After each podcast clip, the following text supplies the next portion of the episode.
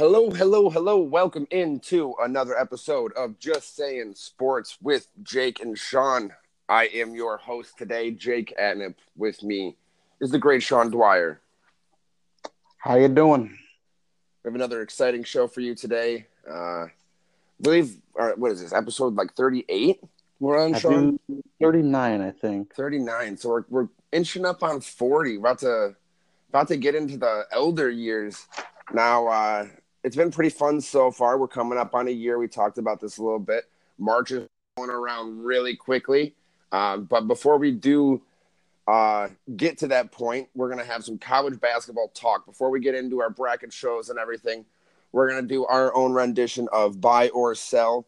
And we want to do that so we can figure out or give you our top 10 teams uh, if we think they have a shot at making the final four or not and why and we'll give you some of our sleeper picks as of right now. Also, we're going to talk a little bit about Major League Baseball and the trades or trade, sorry, the free agency that has really not happened so far over the offseason. Spring training is coming up very quickly, and there's still some pretty big names without a home.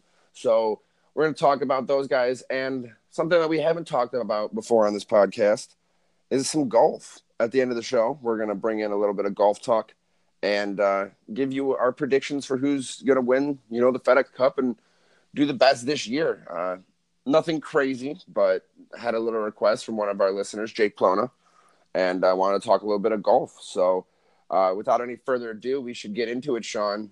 Uh, how many teams do you think, and just to just off the top of your head, how many teams do you think have a realistic shot of making the final four. And I know that's kind of funny. It's like, oh, there's only four teams that can make it, but how many uh, do you think you could see, you know, really getting there right now?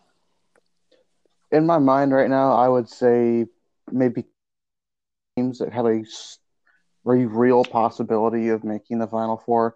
Um, as we go through the top 10, AP top 10, we talk about the teams. I'll narrow it down to four.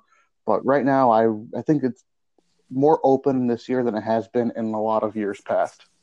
I definitely agree. I mean, with Tennessee sitting at that top spot, uh, it looks a little bit different than it has really over the last decade or so. I mean, Duke's still sitting right up there. You still got to worry about Kansas and Kentucky, but there's not a 38 0 team like that Kentucky team looking to roll through the you know the Final Four, or even somebody like Duke the year prior to that. Uh, there's um you know, there's a lot of questions about who is the best team in the nation. You know, and it, I like it. I like it a lot because I think that makes for the the brackets a lot be a lot more intriguing and make for March to be a lot more fun. But uh, we're gonna go ahead and run through some of these top ten teams and uh, give you our buy or sell. So you want to get it started, Sean? Yeah, to start with, uh, we're to start just go through the AP top 10, 1 through 10. Uh, we're to so we're to start with Tennessee.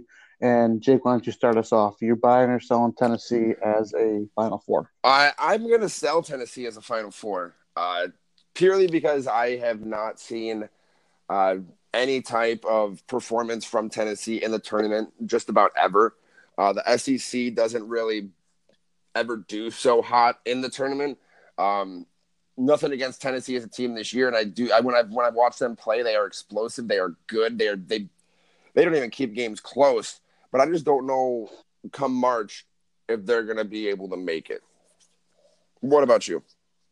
Uh, I'm going to sell too, and it's more of just a history thing for me. Um, Rick Barnes in his career has made one Final Four in 2003 with Texas. Um, outside of that, he's made two other Elite Eights, but I don't. He's never made it back to the Final Four. He's made one Final Four with some teams, some pretty good Texas teams. You think about the teams he had with Marcus Aldridge, uh, of course Kevin Durant. There was those teams, and they've made one Final Four for him. So to me, Rick Barnes has got to prove it to me um, in the tournament. Last year, of course, they lost to Loyola Chicago first round. Um, so we got to see what happens, or the second round. Second round, they lost to Loyola Chicago.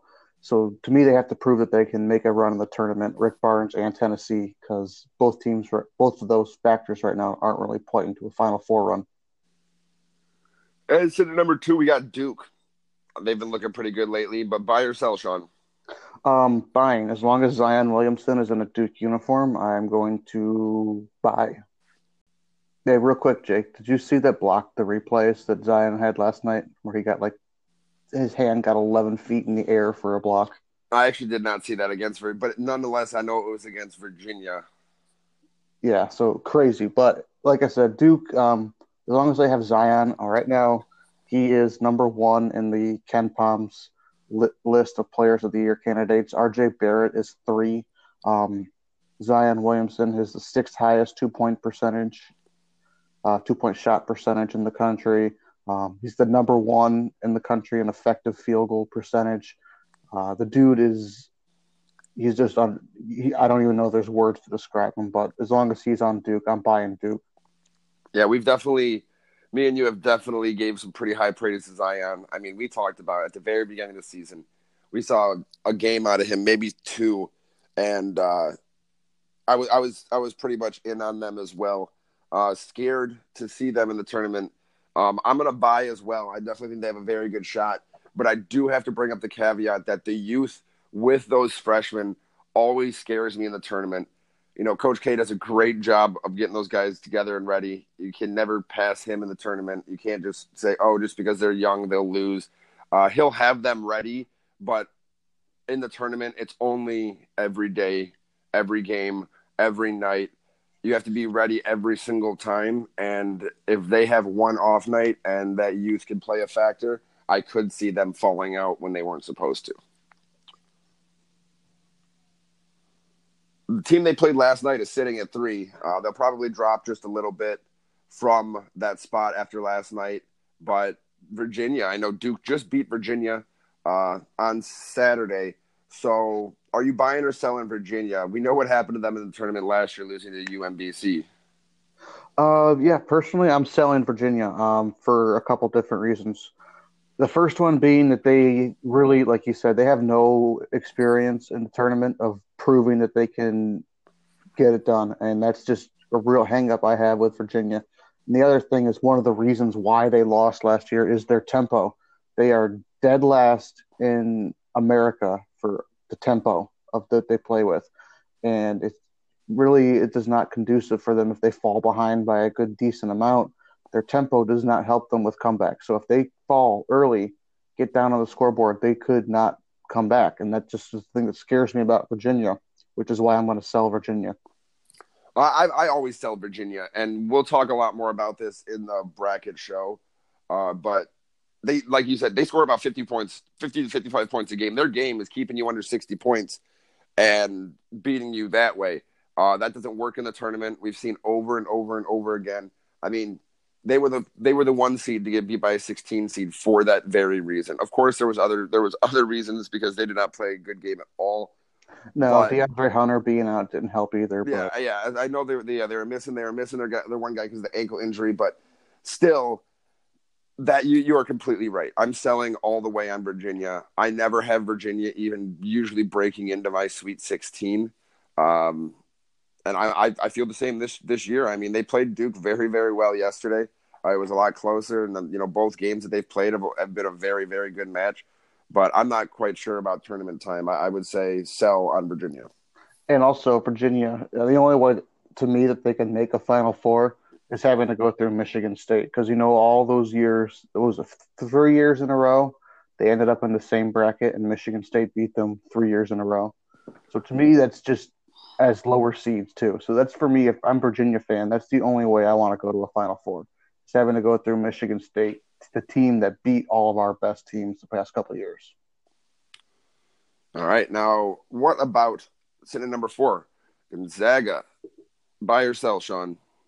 Bye, bye, bye, bye, bye. Um, I love Gonzaga. I'm going to be honest. Um, even though they just recently with the news that they got Killian Tillie back for a little bit, and now he's out again for the year, so they won't have him. But having Brandon Clarke, Rui Hachimura, Zach Norvell, Josh Perkins, that's a starting four right there. That another team like Duke has two guys in KenPom's top ten for National Player of the Year, and Brandon Clarke at six, Hachimura at eight.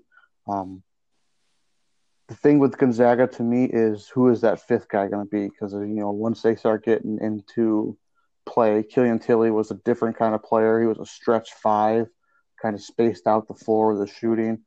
Um, was a very very great rebounder. You know, so once Gonzaga gets used to not having him again after getting him back, I think they're going to be. I think they might sneak up to a number one overall seed if things fall their way. I think they're that good. I think Gonzaga could win the national championship this year. Well, I'll leave it to my partner there, and I'm I'm just going to say bye. I, I don't really have much more I can say about the Zags, but uh, I'll buy them, and I think they have a good shot at making the Final Four. They've played very well this season, and I think this is actually of all the years that they've been in a top seed and fallen out, or even made it up to the Sweet 16 or the Elite Eight. I do think this is probably their best team and their best shot. Now, Kentucky is next. Like I said, they're not they're no 38 no team, but they have just had a solid year where they are winning the games they're supposed to. They're coming out uh, in close contests. I mean, I'm buying them. Um, personally, of course, having Coach Cal, it's it's always good to have him in the tournament. Um, I'm gonna buy them, but I don't know if I buy them all the way to the Final Four. What about you, Sean? I am taking them all the way to the Final Four because if you look at their season outside of that first Duke game, um, I know it's not fair to take games out, but it's the first game of the season against a Duke team that's got the three best freshmen in the country. You don't know what the scout, you don't know what's going to happen. It's the conference or it's the Champions Classic, so we're going to just let's just throw that out for a second. Their two losses are bad losses: Seton Hall and Alabama. Um, but what can you do about those? But the the wins that they have, they have wins over North Carolina on a neutral court, Louisville at Louisville. They have wins at Auburn. They have wins at home against Kansas, and um, a win against home against Mississippi State and away against Mississippi State, who is a top twenty-five KenPom team. So Kentucky's schedule has looked really great for them. Um, after, outside of that Duke game, I like Duke. I think Tyler Herro, I think uh, Ashton Hagans, PJ Washington, and Keldon Johnson are amazing. Um, I really not seeing much to make Reid Travis so much of a preseason story, but I love Kentucky. I think that they are great. They're holding teams to 43% on two point. Kentucky has a great two point percentage against. Um, they're averaging teams to about 43% in two point shots, which is ninth in the country. They are owning the offensive boards. They have a 38.3% offensive rebounding percentage, good for fourth in the country. They're top 20 in both offensive and defensive efficiency. I think Kentucky might fly under some radars, but I think they are a Final Four caliber team. All righty. Now, next on the list, the 23 and 1 Nevada Wolfpack. Out of the MWC, I mean, we they they were really high flying last year. They have a lot of they score a lot this year, but buy or sell, Sean. I'm selling. I just I need to see the bracket before I can 100% write them off. But I don't think they're going to get a one or a two seed, no matter what their record is, just because of their strength of schedule is horrendous. It's bad. Um, so we'll. I have to see who they draw in their uh, bracket in their region but I don't think that they're going to be able to beat the one or the two seed in their region. I just their highest rated team that they play the rest of the way out is Utah State at 43. Yeah. Um, other than that, they have games against Wyoming at 312, San Diego State 147, UNLV 161, Air Force at 254. I mean, the schedule is just not good. So yeah, and the only the only loss that they have this season is to New Mexico, and that loss was eighty five to fifty eight. Yeah, that was an away game. That yeah, that that's to that's to number one seventy three. So in the bottom half of uh, Division One, they lost by nearly thirty points. Uh, like you said, they have a terrible strength of schedule, and the the thing is, is they haven't. Uh, sh- I don't think they've shown in the tournament that they can do it. I believe their pace of play is the only thing that can keep them alive in the tournament. Them being able to limit their turnovers, uh, if if I'm not mistaken, uh, they're at the top of the country in turnover percentage. Um, and getting steals. They're second in the country as steals. I just think uh, I think that's not going to be enough to keep them afloat in the NCAA tournament. The only thing that I can say, as if I'm a Nevada fan, is that we have the three point shooting. We have multiple guys averaging over 43% shooting threes. Some other guys not so great, but they can. Um, that's the only thing I could think of is the three point shooting might ha- carry them into it, and they draw a lot of fouls that get to the line a lot. So that's always big in tournament times. But I'm selling you Nevada. But if I am a Nevada fan, that's what I'm looking at as kind of something that might get us there. Is we can shoot threes and we get a lot of free throw attempts. All righty. Next up, the University of Michigan. By I'm or gonna- I'm gonna do my best to not sound like an MSU homer, but I'm selling Michigan for one reason, and it's that their offense is holding back their amazing defense, and it's really, it's really hurting them. Um, they don't turn the ball over a lot, which is very good, but sometimes they don't know where their offense is coming from, and it's it's really hurting them. That and the fact that they are only playing a rotation of about seven guys, and once you get through conference play and once you get into the tournament, your conference tournament too, you're going to start wearing down. Only playing seven guys. Yeah, it's going to get tough for them. Uh, you know, they only have a couple losses on the season. Uh, they they have looked good for most of the year, but they're only averaging right around 70, 70 points a game. Um, I'm not saying that's not going to work out in the tournament because, like you said, they have a very very good defense. But you know, I, I doubt they'll make a Final Four run as well. And we're going to get into our team here in just a second. But uh, you know, they I, I, it's not the same explosiveness on the offensive side of the ball that they have had in the past. Um, even with Mo Wagner last year, uh, he brought a big, a big step uh, to the Wolverines. You know, energy wise, and I just don't know if I see that player on their team this year. Um, Brad Bradicus or uh, however, however you say Brad Zekis. Um, he he has he has his moments, but I don't know. I don't think he's going to be able to carry them through the tournament. No, Charles Matthews isn't the same offensive player he's been. Um, Xavier Simpson still shooting 61% on free throws, um, hitting less than 27% on threes. He's not an offensive point guard, but he's a very good defensive point guard, which is going to make a topic we're going to cover next week, I hope. Um, the Michigan Michigan State basketball games and that matchup. But we'll, like I said, we'll get to that next week. Um, Michigan just needs scoring. I don't know where they're going to get their scoring from. So another next team coming up is another one that is always dangerous come tournament time. The University of North Carolina, coached by Roy Williams. Buy or sell on them this year, Sean? I am buying. Um, their losses are all to top 23 teams in KenPom, uh, all four of them. They are a top 20 offensive and defensive efficiency team. They are a offensive rebounding team that's in the top 20 and in the top 20 against.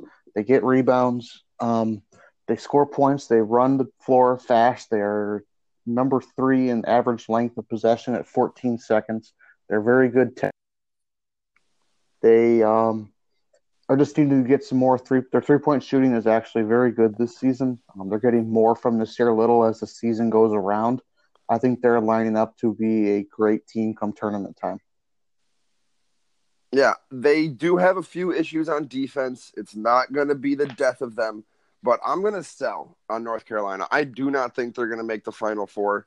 Um, they have they have talent, but I just don't think they have all of the pieces to make a run. Yeah, I think the, you look at their losses, though, their losses were questionable loss to Texas in the uh, Las Vegas tournament that we were in with Michigan State, UCLA.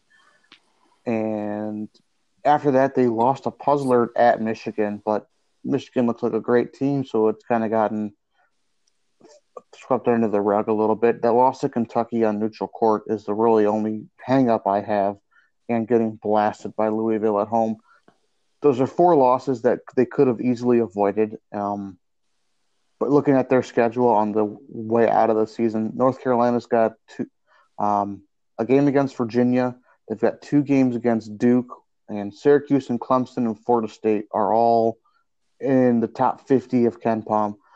Their schedule on the way out is going to tell us a lot more about North Carolina than we know right now. But as of right now, I'm going to stick with Vine. Yeah, it's going to be a tough road to the final, or a tough road to the tournament. So we'll have to see then. Who's up next? Up next is number nine, Michigan State. I'll let you go first, and then I will say my piece on them. Well, after what we've seen over the last couple of weeks, uh, with three straight losses and then a bit of a turnaround for the Spartans, I am definitely selling them on the Final Four. Uh, without Joshua Langford, I, there's no way that this team can make it all the way through. I thought for a second they uh, they were they had what it takes or took, but they just it was a meltdown over the last few weeks, and you can see exactly where the weaknesses for this team are, and they are glaring.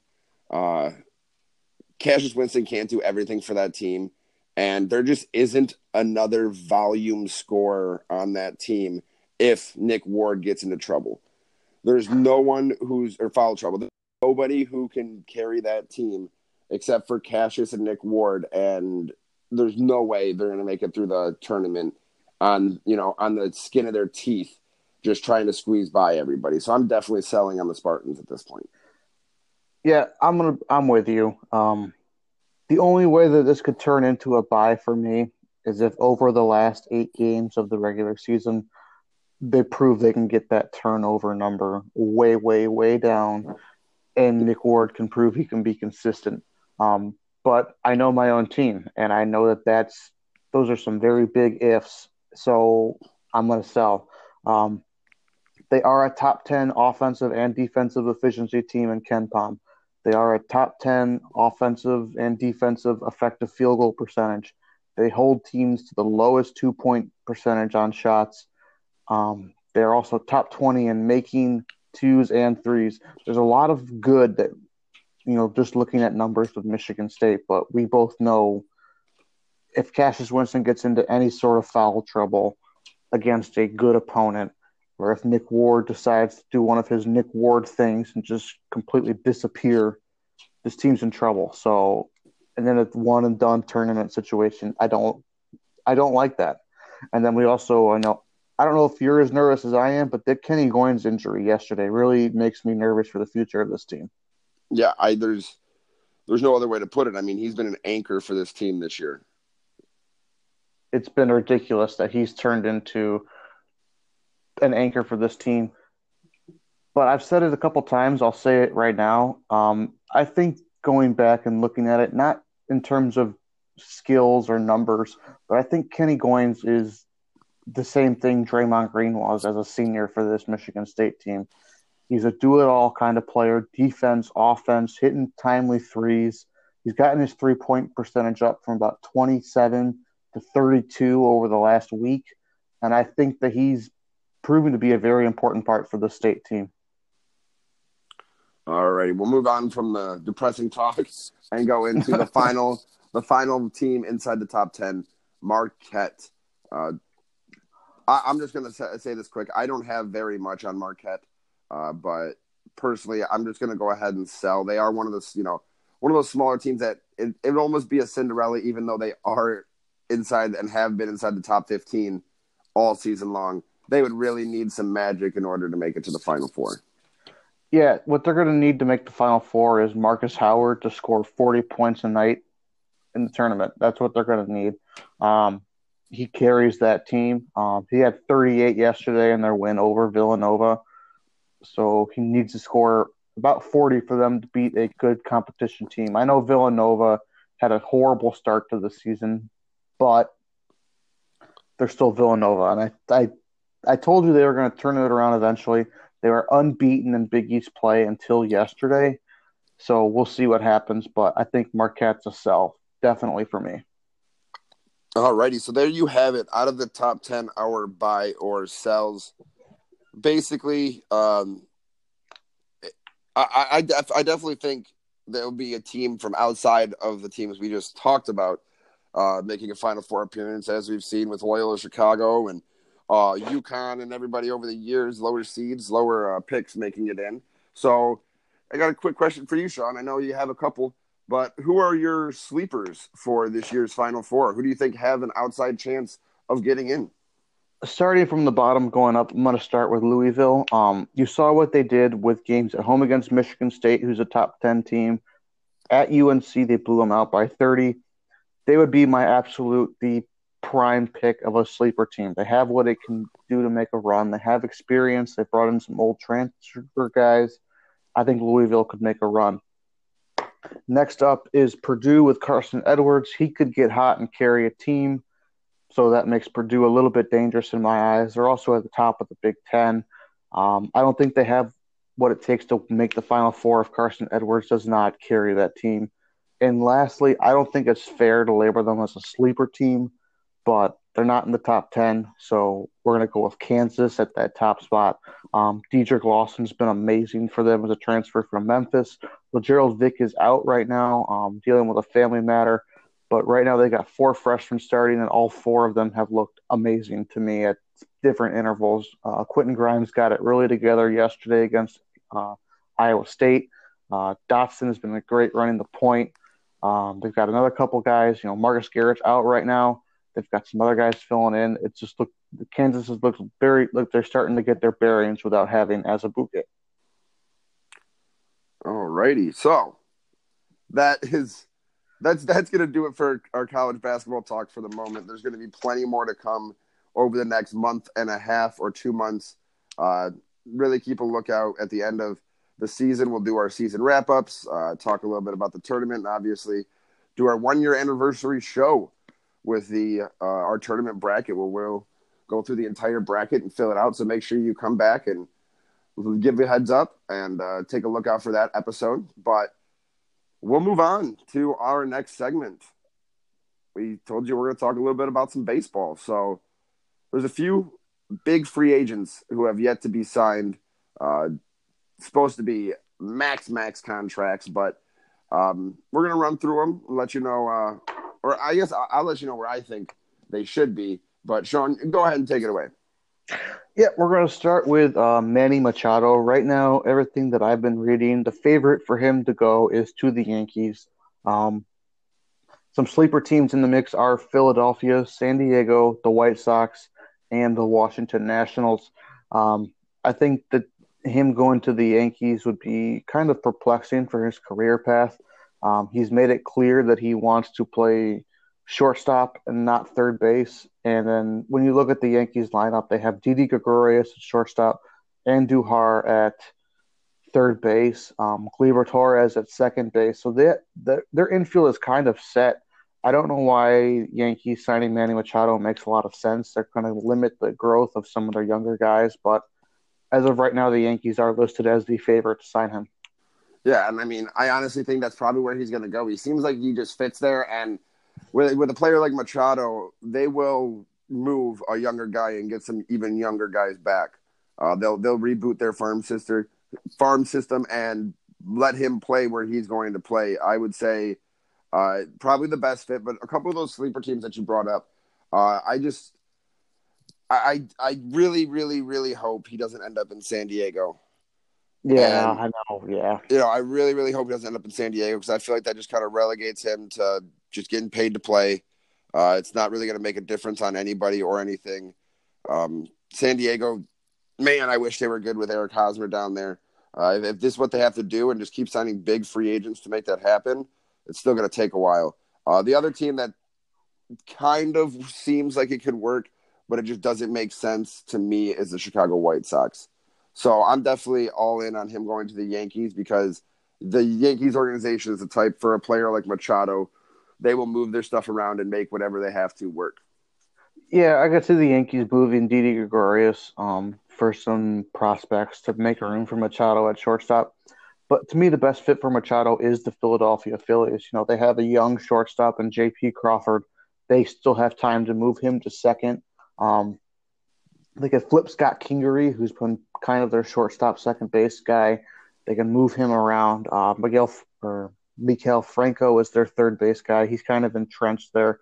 So I think there's an organization would have to do less moving would be the Phillies to slot Machado, and the Yankees are going to have to make a pretty blockbuster deal involving Didi Gregorius, a guy who, if you remember correctly, at the beginning of last year was slugging the ball very, very well through the back end of the season. His defense has improved a lot, so they're going to have to make a big move with him if they decide to sign Manny Machado. Um, going into the next guy is Bryce Harper, who is possibly the best free agent in the market depending on your view of him versus Machado. Right now, the favorite is the Phillies, with surprisingly the White Sox being involved there, along with Washington and San Diego as well. Now, just like Manny Machado, I would really, really hate to see Bryce Harper go and get stuck in San Diego, especially because I'm pretty sure this free agency, but for both of them, is basically going to take them into the twilight years of their career. Uh, they're going to sign a, a, six or seven or eight year deal and really make their money here. Um, a lot of people have been talking about Philadelphia being the right fit for Bryce Harper, but if we want to talk about the right fit, he just needs to stay in Washington. I know it's getting it's looking like that's going to be less and less and less and less and less of a chance of it happening. Uh, but in reality, I would like to see Bryce Harper stay as a Washington National for his entire career. I think that's where he belongs, and I really don't know how well he's going to shake up um, some of these other divisions when he uh, when he goes. You know, if he if he if he came into the AL Central with the White Sox, man, I, I couldn't imagine um, the difference that it would make. And I, I feel like Washington has had such a solid team. I just don't know if they're willing to keep on doing the same thing over and over again. I guess so. Uh, I, I think Washington's the best fit but he probably will end up elsewhere. Yeah, to me, the favorite for Bryce Harper is the best fit, and that's Philadelphia. Um, if they can make moves, and they've already built their team around the, the possibility of bringing in either Machado or Harper and contending right away. And I think that they, if Philadelphia whiffs on both Machado and Harper, it'll be the biggest failure in Philadelphia history since that Super Bowl against New England many, many years ago. Um, to be honest, though, I would love to see him sign with the White Sox just because it would be it's a close enough drive for me from Indianapolis to go see him in Chicago or Detroit, and it would see him play in multiple in multiple games against a, a team that we know many times a year. Um, but what's really interesting to me is that if you remember correctly from our podcast a couple weeks, months ago, um, doing the breakdown for the San Diego farm system, they do have the cap room to, or not cap room, there is no cap room in baseball. They have the financial availability to sign Machado and Harper. And if San Diego ends up getting both of them, that would be I don't know. That would just be amazing for baseball. Yeah, I, I guess yeah, I was gonna say that. I, I say I don't want to see Manny get lost in San Diego. Then I say I don't want to see Bryce get lost in San Diego. But if they got both of them on that team, the that, only way it would work for San Diego is if they got both of them. Yeah, because one isn't going to change the franchise, but both of them would bring them out of the depths. Exactly. That would just be amazing, and I would I would buy San. We would have to do a whole uh, another Hosmer jersey order at that point, right? Probably. so going to the third guy, trying to speed this up a little bit. Um, Dallas Keuchel. Um, there has not really been a bunch of news on Keuchel. Um, right now, the favorite is listed as him returning to the Houston Astros, but Minnesota, Cincinnati, and Philadelphia are all listed as possibles. Um, my take on it, real quick, is the best thing for him to do is return to Houston just take the pay cut a little bit and pull a Golden Golden State Warrior situation and just go win titles. Yeah, that's all. That's my opinion on Dallas Keuchel. I feel the same way. Stick it out. You've done so well there. The entire place is in love with him, and what they're what they'll be going for the third straight World Series appearance. Ah, uh, no, second no, straight. Yeah, second straight. But either way, second, second out of two years. Yeah, it's a two out of three. three two out of three. Yeah. But either way, yeah. they'll be they'll be in good a good spot to compete for another World Series. Yes, very much so. Um, the next guy is Mike Moustakas. Um, right now there really is no favorite listed for him, but Mil- Milwaukee is return his return to Milwaukee is listed as kind of a semi-favorite, with Kansas City still being interested, and of course, as we've mentioned many times on this list, San Diego. Well, I think he might end up going back to Kansas City. Yeah, that's what I think too. Yeah, I think he might end up going back to Kansas City. He was kind of just a rental for Milwaukee to try and make that run into uh, the World Series last year. Made it all the way out to the NLCS. It was, you know, it was great. Uh, but I don't think they're gonna re-sign him with, especially all the talent that they have. Um, I think he might end up going back to Kansas City. I think Kansas City's going to make a play for him just because they've lost so much over the past couple years. They need to have something for fans to buy into. And even though he won't compete as much as he has in Kansas City in past years, Moustakas is loved in Kansas City as a kind of the moose. So I think they're going to make a play for him just to try and try to keep fans engaged as they're going through their another reload of their organization. Um, the last guy on this list is Craig Kimbrel. Um, right now, favorites are listed as him returning to Boston, but there's also Atlanta listed, San Diego, and St. Louis as a sleeper for the Craig Kimbrel, Craig Kimbrel sweepstakes. Well, the the bat the Batwing, uh, I, I, feel like once again he would be kind of remiss to leave Boston. It wouldn't make yeah. much sense with no, how. Good, yeah, with how good that team is, and especially what we saw him do in the postseason last year. I, I would, wouldn't make much sense for him to leave Boston. I, I, I stick him out there uh, with the Red Sox, and I think he stays out there. That, that that's by his own choice, I think. That's what I would pick. If anything, if I'm leaving Boston, the only place that I would go as Craig Kimbrel is back to Atlanta with that young core of players that are just going to continue to get better. Um, Atlanta surprised me personally by making the postseason last year. Um, I thought they were a year or two away from competing for a postseason spot, but they outdid my projections going back to that Atlanta farm system review. This is going to be a big year for Atlanta. I think they're going to make the playoffs and compete this year. So adding Craig, Craig Kimbrel, well, his name messes me up every time, would be a big piece for that organization. All righty. Well, those are the top free agents still left on the board kind of crazy that, that they're still sitting on the board as spring training is about to gear up here in about two weeks, not even. Uh, they'll start playing some games. Yeah, that... it's, it's crazy. It's ridiculous. I don't understand what's going on. There's a major struggle with contract demands and what teams are willing to offer. So teams their players are having to sacrifice some of what they think they're worth to be able to get into a spring training camp so we'll see what happens with spring training rapidly approaching. No, we only have one more segment left for you guys today. It has been quite a long episode, it seems. Uh, but thank you for sticking around as we get to one of our guest requests and talk just a little bit about some golf on the PGA Tour. Uh, that is already ramped up. We got we got a few guys already winning a few tournaments. One of the guys that Sean wants to talk about here just for a second is was on the top of the leaderboard for quite a while, and uh, he still is inching towards it. So uh, basically, I just want to give you our predictions for who we think is going to have the best year, um, and why. So go ahead, Sean. Who who do you think is going to be the standout golfer in 2019? Um, in my opinion, I think it's going to be Rickie Fowler. Um, I think that he's going to get his first major win this year. I think that his play is going to elevate as he gets a little bit more mature, a little bit more experience on the PGA Tour. I think that this is going to be Rickie Fowler's year.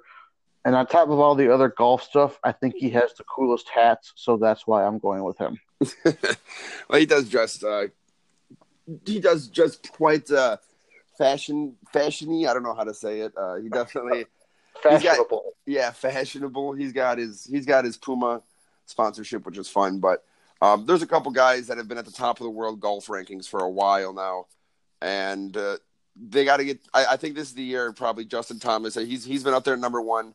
He's a really young guy. This guy is amazing at golf, and I, I don't know what it is. It seems like he always has fun, but he has he's so focused when he's on the golf course. Every time I see him golf, he does. It doesn't even look like he breaks the same you know, face. He he's always calm, collected, doesn't get very frustrated on the course, and uh, you know he's won a lot and been towards the top of a lot. Uh, I think it's a good chance for him to win the Masters. Um, but also, my, my pick for the FedEx Cup would be Justin Thomas, another guy to look out for, who had kind of a down year last year, but a lot of it was due to injury. If you remember at the Masters, uh, Dustin Johnson fell down the stairs uh, just a couple days prior to the Masters or the day before the Masters. That didn't work out too well for him. I know he's back in action. He's healthy. Um, still one of the most dangerous guys on the tour. He's got the crazy drive, and uh, his short game has picked up since the new rules of golf have come out, uh, which are a few funny ones that uh, I'm I'm interested in personally. A lot of people have been leaving the flag stick in the pin uh, when they putt, and that sounds like something I do on the golf course whenever I can.